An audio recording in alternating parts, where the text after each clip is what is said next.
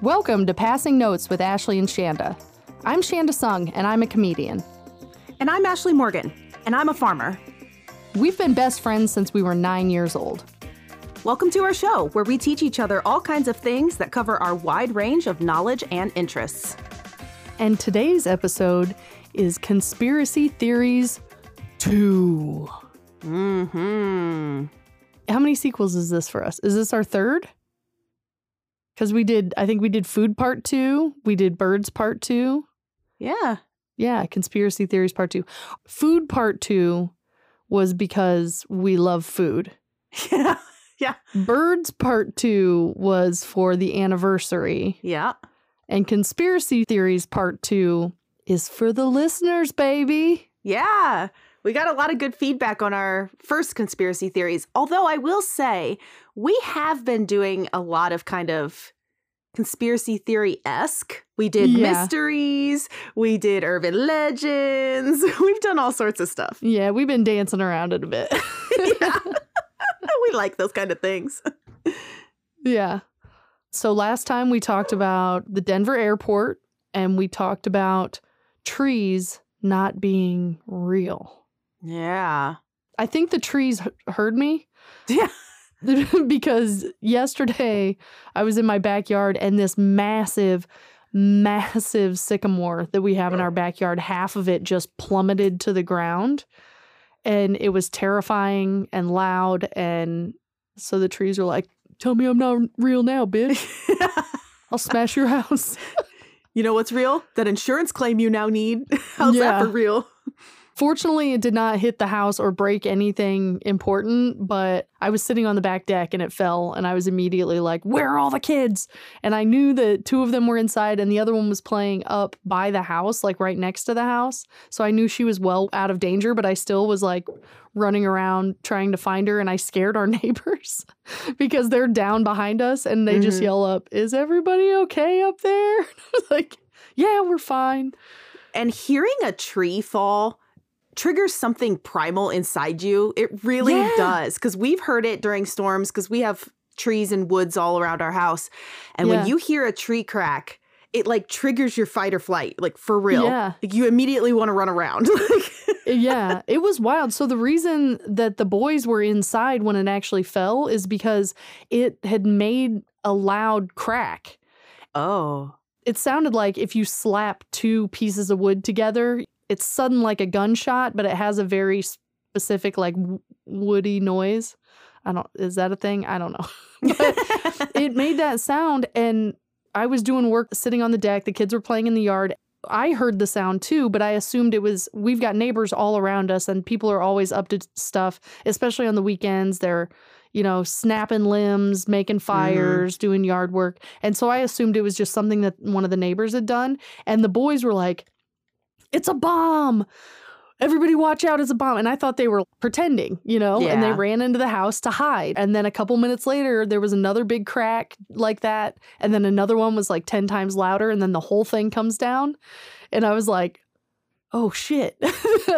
I came in and they were like, we knew it was going to come down. I'm like, you guys did. They knew it was up. They ran for cover. And I thought they were just screwing around. You know what it was? It was the government watchtower they had put in your yard. They hollowed out that tree. Yeah. And that's what it did. It finally fell and they were like, oh, shit, we're busted. So what you didn't see when you were running around looking for your kid was like an NSA or FBI person come running out of there like, oh, shit, I've been spotted. Yeah. How's that for conspiracy? That's very on brand for the episode. Mm-hmm.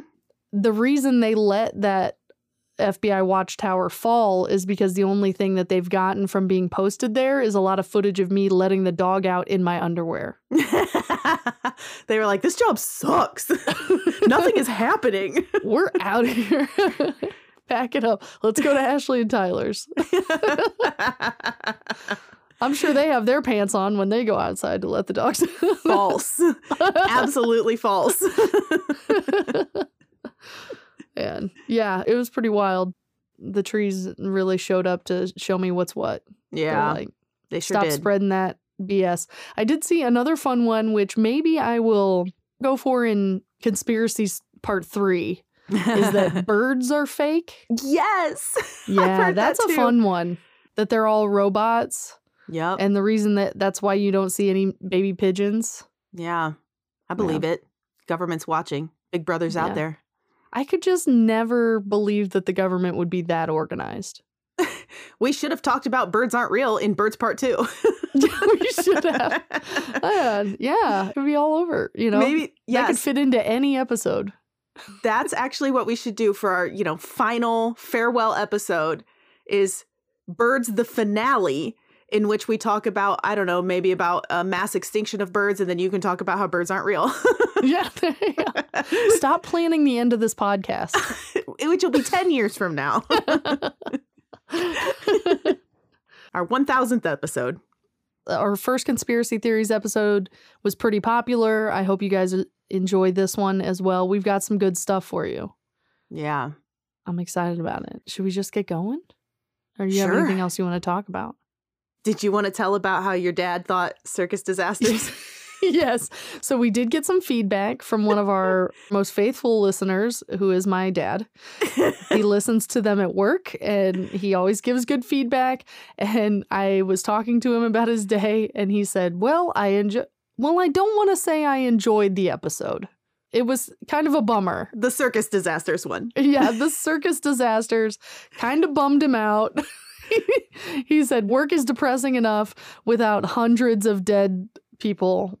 So sorry to bring you down on that last episode. Well, what's funny about the TikTok that we made for it as well is normally I'm kind of smiling. Yeah. I feel like the weather girl when I'm making making those TikToks. Like, I feel like I'm smiling and presenting a product. But in this one, I was like, oh, don't smile. Don't be a psycho about it. Jeez. Is that what TikTok wants? Just a bunch of sociopaths? Yeah, what we go viral is, oh my God, they were creepy. They were laughing about train wrecks and stuff. Gross. Yeah. I like these girls. They're weird. If that's what brings them in, that's what brings them in. So sorry about going back to back. It was Killer Kids and then circus disasters, right? I think so. We got real dark there for a minute, but we brought it back up. I did tell Dad after he talked about circus disasters, I said the next one is inspirational. So you can feel better about that. Hopefully you're inspired and achieving your goals after last week. Yeah. And, so let's talk about not good, not bad, but just kind of cool and interesting stuff, huh? Yeah. Yeah. Let's talk about a bunch of weirdos. That's what I think of conspiracy theories. Because it gives me an opportunity to feel superior. Because a lot of times I feel real dumb. And this, I could be like, I'm doing all right. The problem with conspiracy theories, and I think I talked about it last time we did this, is I'd like to feel superior, but then there's also a part of me that's like, I believe. I believe them all. Everything is plausible. Birds aren't real. That's what happens when you live your life open to the world. I guess. Sometimes the cuckoo birds get in. Yep. They nested. They nested up there. Cuckoo bird robots. Yeah. It's listening. It's eating my brain. Because birds aren't real. Listening to my thoughts. Yeah. All right. I'm going to get started because I'm excited. Yes, please do. All right. I will. I am first this week, and I got to this one by way of urban legends. If you listen to the urban legends episode, you may have heard me talk about how I had a hard time coming up with a subject for that because I kept researching things that were not urban legends. And the things I researched were Lizzie Borden, which ended up on Killer Kids, and now this, which is a conspiracy theory, not an urban legend. So that's how we got here. Did you know that Paul McCartney... Just a blanket statement. I did not. I did not, and I do not. I never will. Paul McCartney died. Did he? Not recently. He died in 1966. Did he? That is the theory. That is what I'm going to talk about today. The Paul is dead conspiracy theory. According to these proponents of this conspiracy theory, Paul McCartney died in a car accident on November 9th, 1966, after leaving a recording session where the band was arguing, if you can imagine that. And that he was secretly replaced by a look-alike. This rumor began circulating around 1967, but didn't gain a whole lot of traction because they did not have social media. Because, man, that thing would have caught fire immediately. Oh, yeah. But what they did have was radio DJs, and the power of the radio is what propelled this into what it ended up being. Because on October 12th, 1969, a Detroit, Michigan DJ named Russ Gibb on his show received a call from a mysterious listener who would not identify themselves, who told him that he needed to play the intro to the Beatles song Revolution 9 backwards. And he did it right there on air. He played that backwards, and it said, "Turn me on, dead man," very clearly. The listener went on to say a few other things about this, like, this is how the Beatles have been dropping hints in their music and other things that they have produced in these years since 1966, because Paul McCartney died and they replaced him with the winner of a lookalike contest, a man supposedly named William Campbell, who was an orphan from Edinburgh. That's convenient. Yeah. So he had nobody to verify his identity.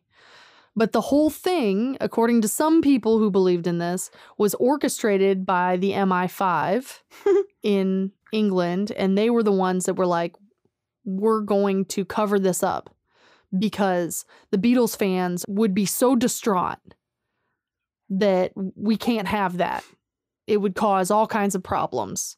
So we need to replace Paul. And the band members felt so guilty about their involvement in deceiving their fans that they'd been dropping hints to be found ever since. So that's the idea of this. Okay. Yeah. Yeah. Which seems like a lot of work, okay? Yeah. I've always been impressed when they say, play this record backwards and there's a message. I can't play music when a record's going forward.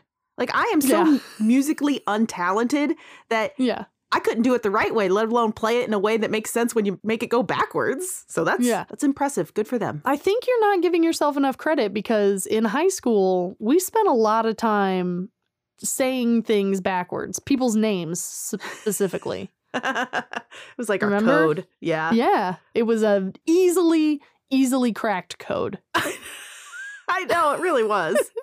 I remember my name backwards as Adnessy Doer. Yeah. Or was. I was Yelsa. Yelsa Yertup. Yeah. For whatever reason, our friend Jennifer Holman, who I don't think I've spoken to in like almost 15 years. I hope she's doing very well. We haven't caught up. Her name backwards is Refnedge Namlo. That's in my brain and will be until I die. Refnedge Namlo. So I don't know why. We could. Shoot, I don't know. Maybe I could. Or I think you could sing backwards if you put your mind to it.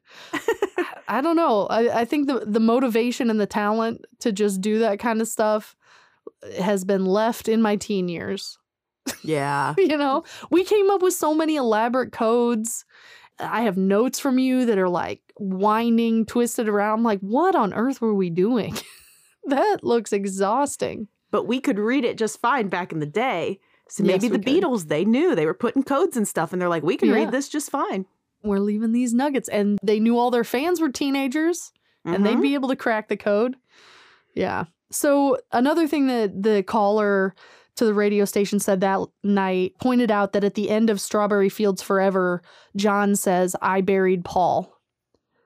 So, of course, this catches fire, because this was a pretty big radio station, and other radio DJs started picking it up. This same DJ, Russ Gibb, he had later shows. He did like an hour-long special on it sometime later and had more and more people come in. It spread like wildfire. People all over the places were looking for more little nuggets in all kinds of things, and they found many of them on the cover of Sergeant Pepper's Lonely Hearts. Paul was the only one turned away from the camera. they start picking apart all of these things, playing all of these Beatles songs backwards, seeing what they can find. In it, they discover that walrus is Greek for corpse. It's not. Somebody said it was. And then at the end of a song, they say Paul was the walrus. In another place, Paul is wearing a patch that says OPD, which is officially pronounced dead. And so they know that signals, little signals, and it becomes almost like a game to people finding all of these things. And there, I mean, dozens. I could not even list to you all of the things that people have found as quote unquote evidence of this cover up. So the rumor spreads like wildfire. Magazines write articles, fans combing all their stuff. There was even a TV investigation. They air a special where the lawyer F. Lee Bailey brings on the Beatles manager Alan Klein and a close friend of Paul McCartney's, Peter Asher, onto TV, and they question them about all of these things. And at one point, they're like, well, on this song, John clearly says, "I buried Paul." And Alan Klein is like, yeah, it's because his guitar sound on that particular tape buried Paul's sound. Like, his guitar was louder. So he came in to, like, debunk everything? Yeah, which didn't work because, you know, people were, they held fast to it, you know? And so it's just spreading all over the place.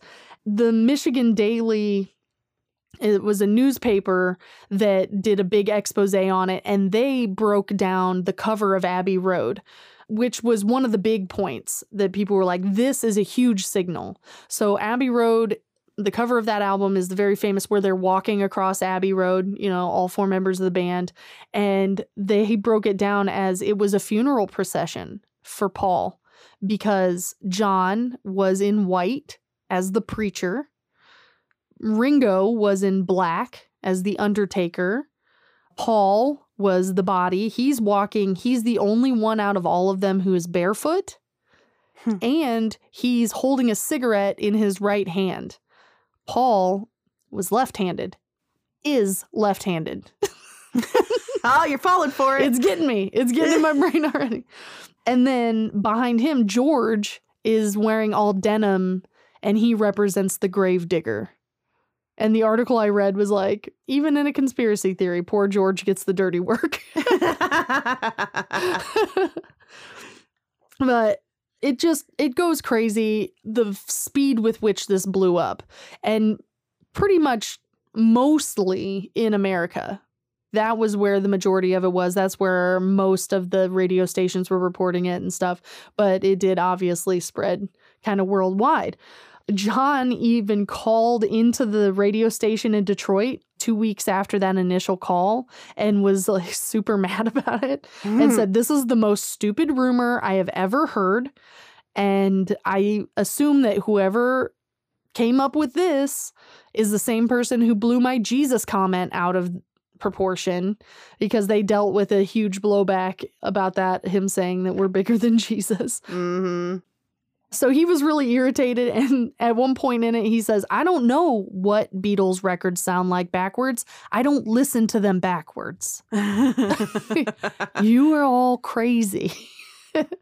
He was especially irritated because he was putting out his first solo single, Cold Turkey, and he wanted to promote that. And the last thing he wanted to talk about was freaking Paul being barefoot on the cover of Abbey Road when he had already privately made the decision to leave the band. And he's like, I still have to talk about this asshole.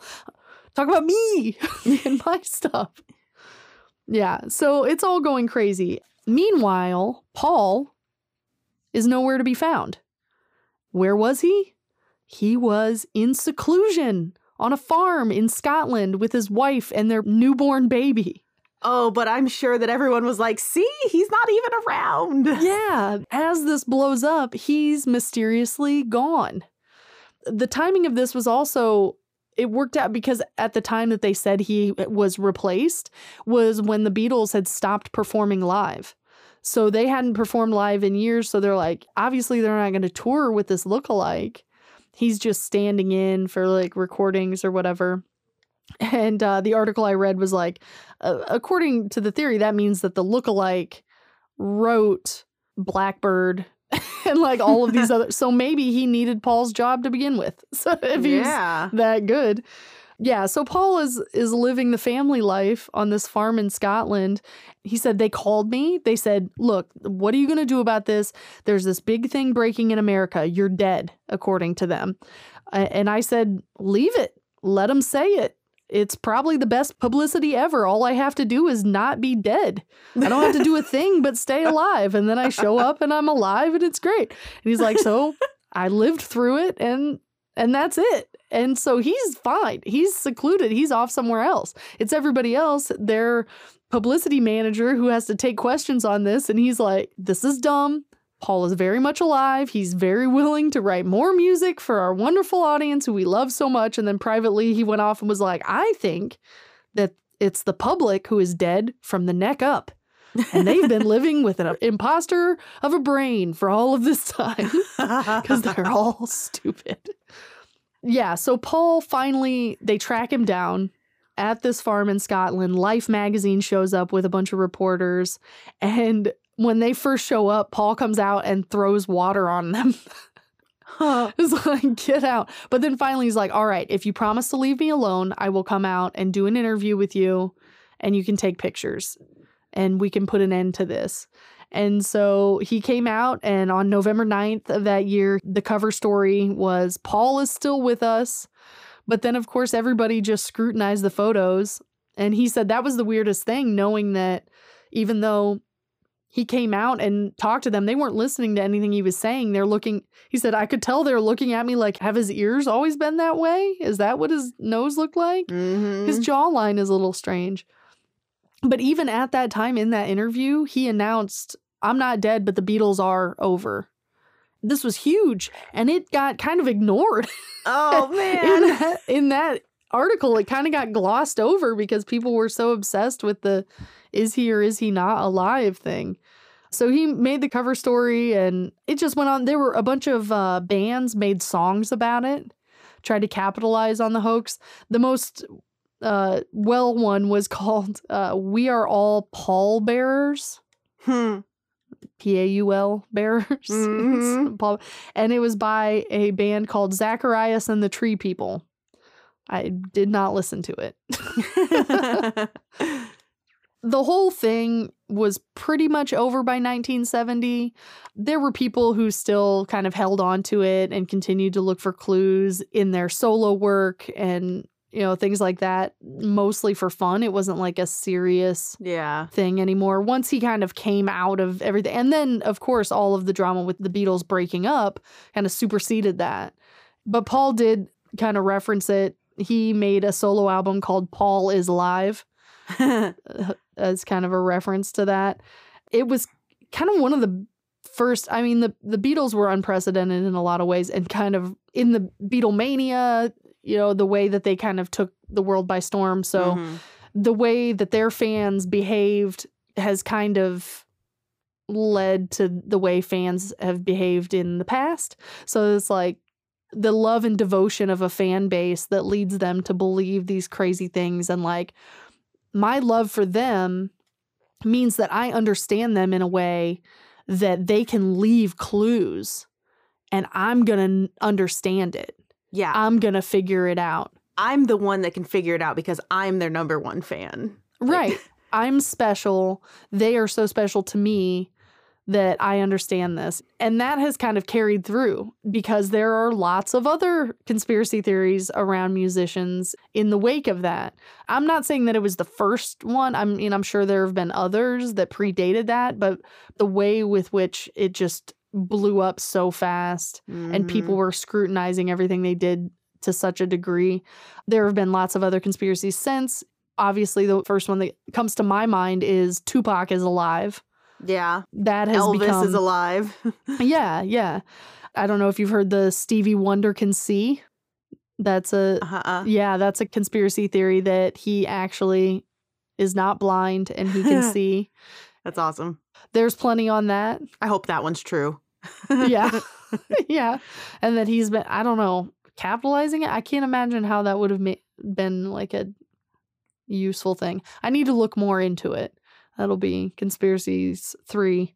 And then also there are 12 different Avril Lavigne's.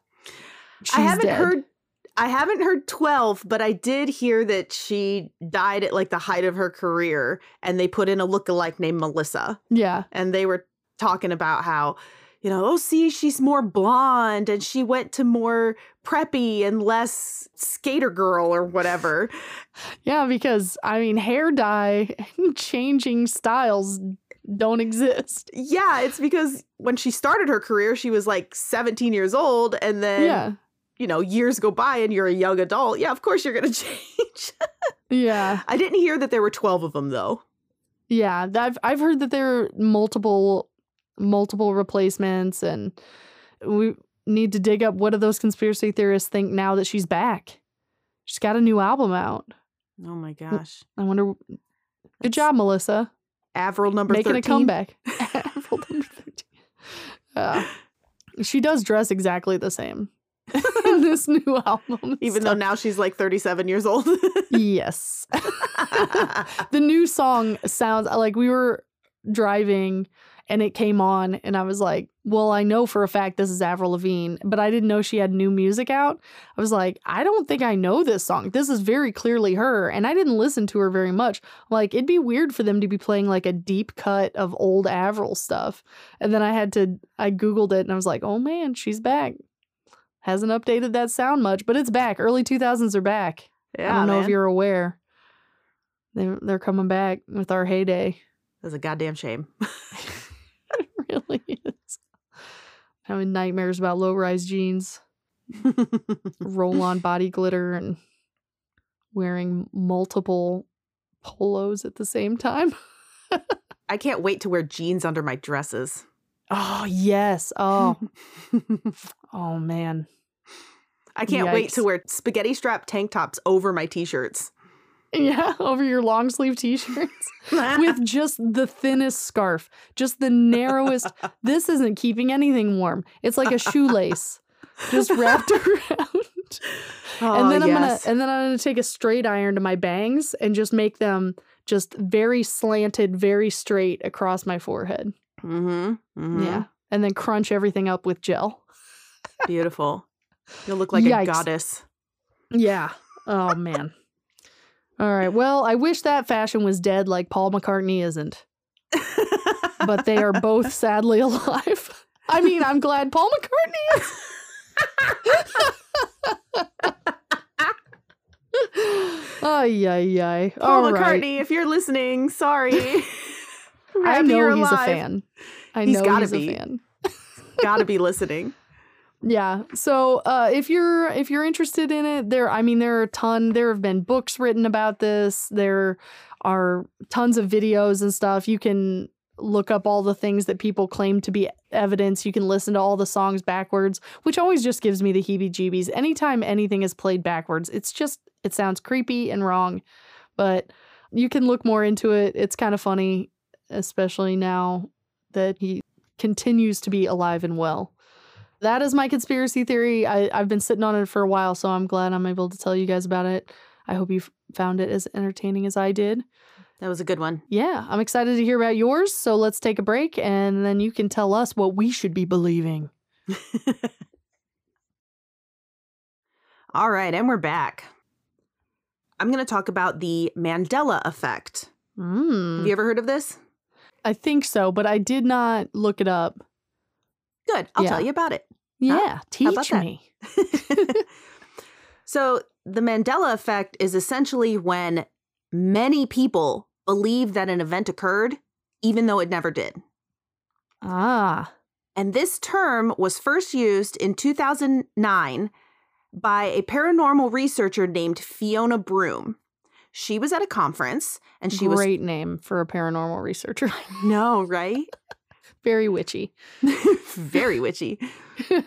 She was at a conference and she was talking to other conference goers, and just in conversation happened to mention how she remembers that the South African president, Nelson Mandela, died in prison in the 1980s.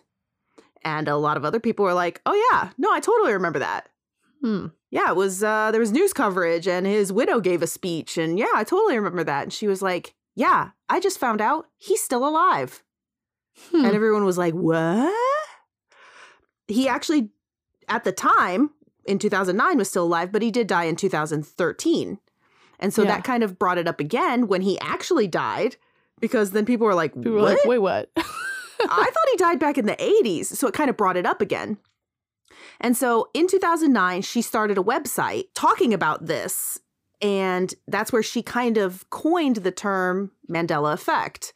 Mm. And so it was a website, kind of a forum, a chat area where people could come in and kind of tell their stories. And there were a lot of stories where people were like, well, I remember something being this way. And other people were like, yeah, me too. And other people were like, no way, it was totally the other way. So it became a discussion. Yeah. Some of the most popular ones that I have seen TikToks for. I've seen little snippets on Facebook about it. One of the most popular ones is the Berenstain Bears. Do you remember the Berenstain Bears? Yeah, it was a series of books. There was like 200 books. There was a TV show. There was merchandise. It ran for several decades. It was a very popular franchise. Well, everyone kind of knows it as the Berenstain Bears. I always said Berenstain Bears. But apparently, somebody pointed out that it's actually the Berenstain Bears. Yikes. And so everyone was like, hold up. No, I remember Berenstein, not Berenstain. Yeah. And so that, of course, was like, what the hell? Then there's the movie Shazam with Sinbad, where he plays a genie. Yeah. You can kind of visualize the poster, right? The movie poster. Yeah. That was not a movie. That was never a thing. That movie does not exist. Look it up in IMDb. It does not exist. I looked it up today because I was like, come on. Was he just in an ad campaign for Hammer Pants and we all thought it was a movie poster? Probably. So that movie doesn't exist. Another one is the movie quote, Luke, I am your father. Right? Yeah. Everyone knows that line. It's a very famous line. That's apparently not what's said in the movie. The actual quote is, no, I am your father. But everyone swears they remember it as Luke, I am your father. Yeah. Another one is Snow White and the Seven Dwarfs when they say, mirror, mirror on the wall, who's the fairest of them all? Right? Very famous. No, the line is actually magic mirror on the wall, who's the fairest of them all? But so many people swear up and down, I've always known it to be mirror, mirror on the wall. Things like that. And of course, there's tons of examples. Brands like the Monopoly Man, was he wearing a monocle or not? The raisin brand, Sun, that's got the 2 scoops of raisins and he's pouring them into the bowl. Was he wearing sunglasses or not? There are some people that remember him with sunglasses and some people without. Things like that. The Fruit of the Loom brand with the fruit. Some people swear they remember it with a cornucopia. And some people say there was never a cornucopia spilling fruit out. Now I don't know. I know, right? I have to think. Of course, there's the movie quotes and various other things that people swore things were said one way when it was actually said another. Yeah. And even throughout history, for example, Henry VIII. There's no depiction of Henry VIII eating a turkey leg, but you always think of Henry VIII, big fat guy eating a turkey leg. Yeah. And so there's no actual art piece that had him in it, like you visualize in your mind, like, oh yeah, that was like Renaissance art that had him in. Where did that come from? It was actually like a cartoon or something, just a really random thing, like a political cartoon that showed that, but people in their mind associated it with like Renaissance art or some crap, right? So weird. Yeah.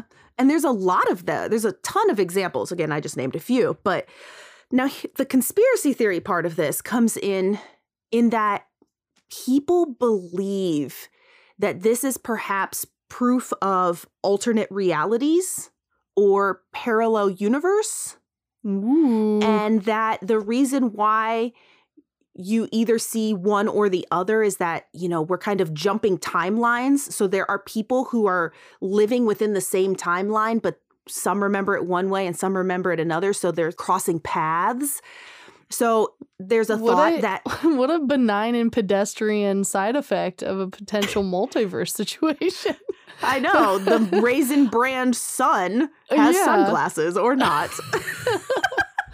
What a, yeah, you think about things like that being like these earth-shattering differences, but really it's like, well, it was just someone different in the pitch meeting. Yeah. Like, so weird.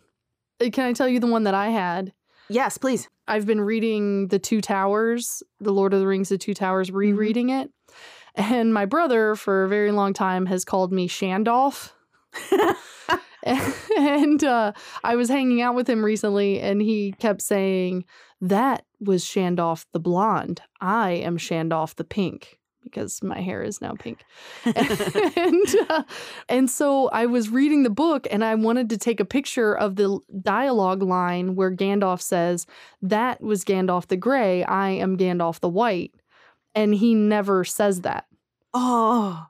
And I don't remember if he does in the movie, and that's where it comes from. And I'll have to rewatch the movie and see, but it is not in the book that way. Oh, he refers to himself as Gandalf the White, or he's described as Gandalf the White, but he never says that specific line. And I swore that I would be able to find that. Like, that is such an iconic line, and I wanted to take a picture of the text of it and send it to my brother, but I couldn't find it anywhere.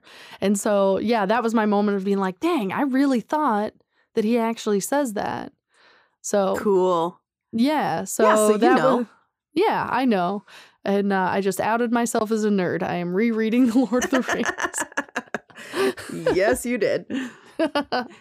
So, yeah, there are people that believe that there is a reality in which Nelson Mandela died in the 80s. And there is a reality in which Nelson Mandela died in 2013. And somehow the people within those same timelines are able to talk to each other. And that's what they're telling them. When you look at the science, quantum physicists can't disprove the existence of alternate realities and parallel universes. So it could technically, theoretically exist. It's plausible. Now, here's the thing. I can kind of get behind it. A little bit. Of course you can. Of course I can. I'm susceptible. I'm very impressionable. Okay, but here's why I think it's somewhat plausible. Because think about, like, animal senses, right? Elephants can communicate through vibrations in their feet. Bats have echolocation. The rainbow shrimp can see 200 times more color than we can. Dogs have a sense of smell that's 1,000 times better than ours. Cats can see in the dark. You know, there's a whole realm of sensory stimuli around us that we just can't feel and we have no perception of. So there could be a whole world happening right in this room where I'm recording that I just have no sensory perception of. It is out of my realm of comprehension. Therefore, it could be plausible that these things exist. However, plausible, yes. Likely, no. What's more likely is that these are just false memories. Yeah, we've got big dumb meatballs in our skulls, and sometimes they make mistakes. Yeah, we are cooked cauliflower covered in mayonnaise up there. What a throwback! Yeah, man. Speaking of throwbacks, there's a term that I think you used in our brain episode where you talked about vision. Right. There's a term called confabulation, and that's when the brain fills in missing information. And sometimes that information is not accurate, particularly when it pertains to memory. And false memories can occur particularly around events, A, when you're a child and your brain is still developing, B, when you're stressed out, or C, when you're distracted. So, for example, when you're a kid, you're learning in school about the presidents and the founding fathers, right? Well, a lot of people associate Ben Franklin and Alexander Hamilton as being presidents of the United States. They never were. Yeah. But it's because you were learning about the presidents and the founding fathers at the same time, so people think those go hand in hand. So that's just kind of a false memory from when you were a child. You didn't fully comprehend what was going on. Right. Another thing, if you're stressed out, for example, there's records of people misremembering 9/11. like how old they were, what they were wearing, where they were that day. Yeah. Because the stress of the event, they filled in gaps in their memory. And it wasn't until years later that they were like, I swear I was 5 years old and I was in school and I saw the towers fall from my school window. And then years later, they were like, wait a minute, I was like 10. Yeah. And my elementary school was in a neighborhood where you couldn't see anything from that. So there's like parts of it that fill in the blanks. Another one is if you're distracted. So, for example, if you have a loved one that passes away and then 2 days later, some major event happens, when you go to recall that event years later, you may actually not remember it accurately because you were so distracted by the grief of losing your loved one. So there's faulty memory in that regards. And memory has been proven to not really be reliable. Oh, yeah. So I was listening to a podcast, To Live and Die in L.A., and they did an episode where they were, well, part of an episode where they talked to this researcher and actually played some of her research where she implanted a false memory. She convinced this woman through a couple different interviews that she had been in a fight. And at first she was like, I don't remember that or whatever. And she was, and the researcher was like, yeah, you did this or whatever. And then later the woman comes back and she has all these new details. Oh yeah, I do remember that now. And this happened and this happened and this happened. And then they get to the end of it. The researcher is like, I completely planted that. I completely fabricated it. And the woman was like, I was convinced that it was real. And so that kind of demonstrated in that podcast, it was for the purposes of saying like witness accounts cannot be totally reliable because they had a witness that was saying they swore they saw this thing, but then camera footage shows something different. They just confuse themselves in their own memory bite, which is terrifying. Yeah. If you can't trust your own memory of an event, which you can't, we can't. And that's a terrifying realization to be like, well, I could be completely wrong about everything that I thought has happened in my life. Yeah. Crazy. I know, right? Yeah. So let's go back to some of the examples that I gave and how these could actually be false memories and not parallel universe. So let's talk about Shazam. That movie never existed. Sinbad did not do a genie movie named Shazam. That was right up his alley, though.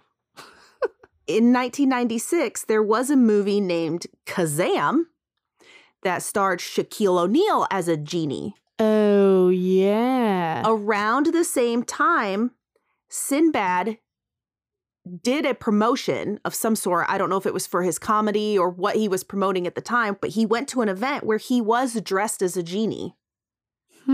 And so then I think people associated him and somehow came up with Shazam. And he did do a movie, I think it was called Houseguest, around the same time, in which he's like popping out of a mailbox on the front cover of the movie poster. Yeah. His like head is popping out of a mailbox. And so it kind of looks like he's maybe coming out of a lamp. And so people, I think, just combined those two memories into one and said, oh, Sinbad was in a movie called Shazam, not Shaquille O'Neal was in Kazam. And then Sinbad was doing his own thing over here. Strange. Yeah. Yeah. Now, when it comes to the movie quotes, I can say myself that I've never seen Star Wars. And that is something I brag about constantly. I am very proud of the fact that I've never seen Star Wars. So when someone says, Luke, I am your father, that is a phrase that has been said through pop culture my entire life. Yeah. And so I, having never seen the movie, had no frame of reference to know whether that was true or false. Yeah. So, Luke, I am your father is something that is stuck in my head. Same thing as, say, the mirror, mirror quote. Yeah. That's something you maybe watched as a little kid. Yeah. And that's the thing with those movies. They came out long before VHS. So it was, you watched it in the theater and then you come out of it with whatever understanding you had of what happened, and that just kind of spreads. It's not like I know every single word to Encanto, because we have watched it 900 times, and I'm not going to mess one of those up because we have watched it. But if I saw something once in theater or twice in the theater and then just thought about it and talked about it, it would be so easy to mess up a line like that. Or think about, even though Snow White and the Seven Dwarfs is kind of an iconic Disney movie, how many times have you watched it as an adult? Yeah, like once, I think. But it's, again, one of those things that comes around, one of those phrases that just makes its way around popular culture. In fact, what's funny is right before this, I was watching some TikToks and I saw a girl do a TikTok in which she said, "Mirror, mirror on the wall." And I was like, I want to comment so bad. Like, don't be that person. But it's kind of the same thing of you hear it around popular culture so much that you kind of forget what the original one, the original line was, even if you knew it way back in the day. Yeah. When it comes to Nelson Mandela himself, I don't think that it was two parallel universes. I don't think there's a universe in which he died in the 80s and then one in which he died in 2013. What I have a feeling happened was this was something that in America we kind of knew about. We were listening to it on the news, on the radio, through newspaper. You know, social media wasn't a thing that was reporting every little tiny minute detail. So how much did the average American know about the political system and apartheid and the strife that was going on during that time? Yeah. How well did they actually know the intricacies of it? So when they hear stories on the news, so for example, during that time, Nelson Mandela was in prison, but he did have to have surgery on his prostate at one point. Then there was another point where he had tuberculosis. He did recover from it, obviously. Yeah. But how does that perhaps not put a little seed in the brain of, oh, he died in surgery, or, oh, he died of tuberculosis, or, oh, you know. Yeah. There's also a thought that I believe at the time there was another high-ranking official, which I don't remember the guy's name. I just saw a blip of it in an article I read somewhere. But another high-ranking official died during that same time. And so, again, it's another one of those combining the stories of Nelson Mandela's in prison. We're seeing it on the news. Oh, perhaps it was reported that he had had surgery or that he had tuberculosis. There was also, for his 70th birthday, a huge benefit concert for him. So perhaps maybe people thought that the benefit concert was actually like for funeral, not necessarily for his birthday. So I don't know. I think maybe between the news stories and that other guy dying, and then the things that were coming up with his health and whatnot, that people just combined it to fill in the blanks and said, oh, yeah, I remember that. I remember the news coverage of it. Did you, though? And the power of suggestion of someone saying, oh, do you remember when he died? And your brain goes, that sounds right. Yeah. As a social measure, I'm going to plant this memory so you can have something in common with this other person. And that's exactly my next point. Now that social media has become a big thing, it allows people to connect and helps us possibly solidify those false memories through suggestion. When you go online and you say, hey, I have this memory, then someone else can say, oh, yeah, also, I heard about it on the news. Yeah. And people are like, oh, did I? Yeah, that's probably where I heard it. Yeah, I heard it on the news too. So it's, like you said, kind of filling in those blanks through suggestion.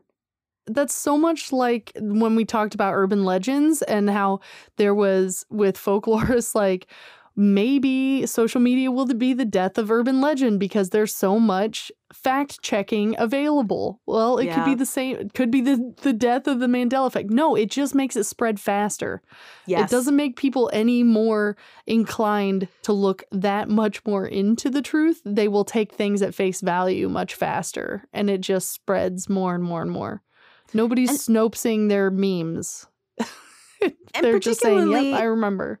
So many people, TikTok creators, a lot of these content creators are saying things with so much confidence that you can't help but believe them.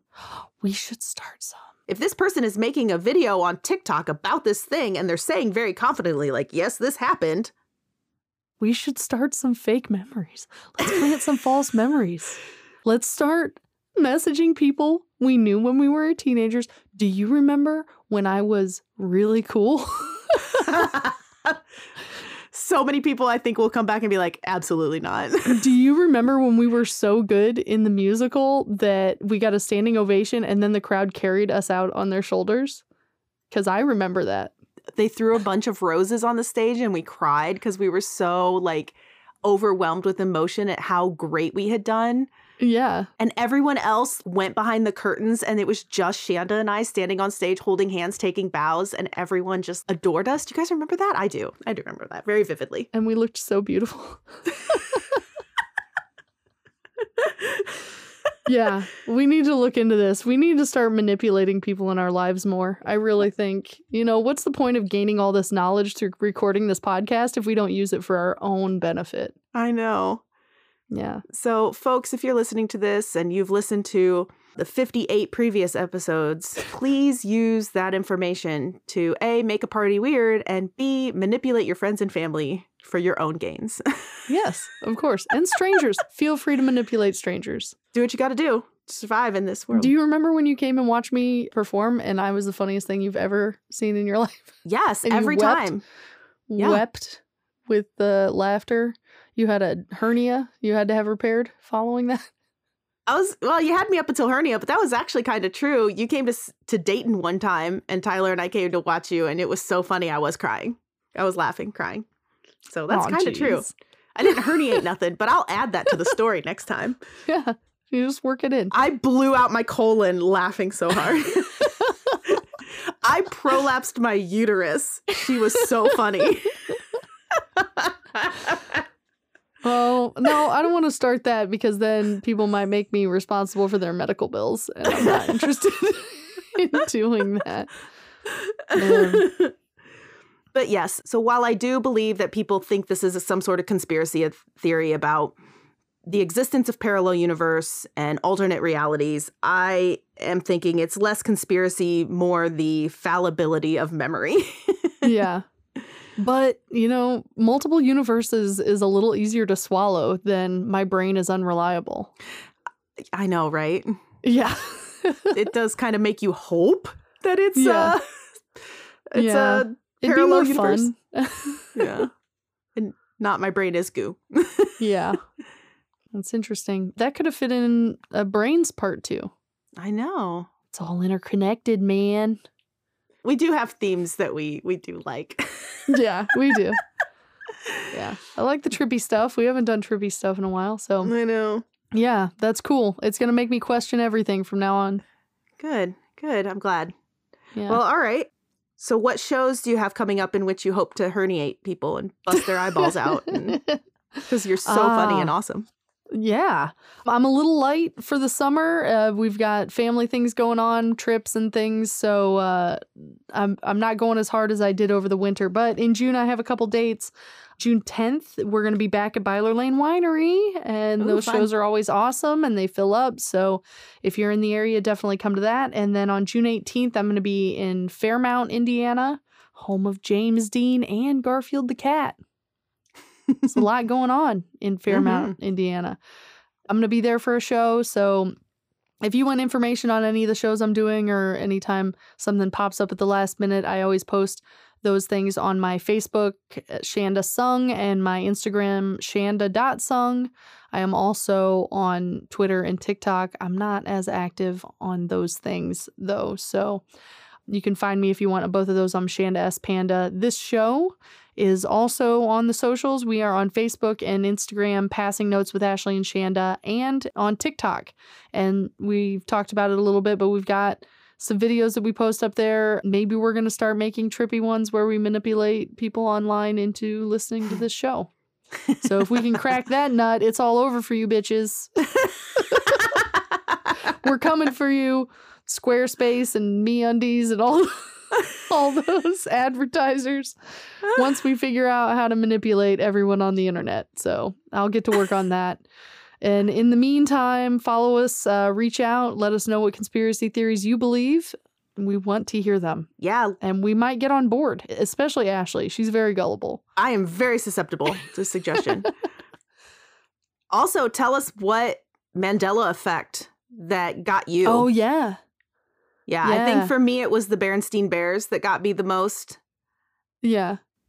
There's this really trippy video of a guy who walks into one room. He's holding a book in front of the camera. And it says Berenstain. Then he walks into the other room and the book changes to Berenstain. And he says that there's like a wormhole in his hallway of his suburban 3-bedroom, 2-bathroom home. That's where all the other socks keep going in my house. We've got a wormhole. Apparently. I mean, he's not lost any of his kids, but the book changes. So I have a feeling that's just some really good video editing. But yeah, yeah.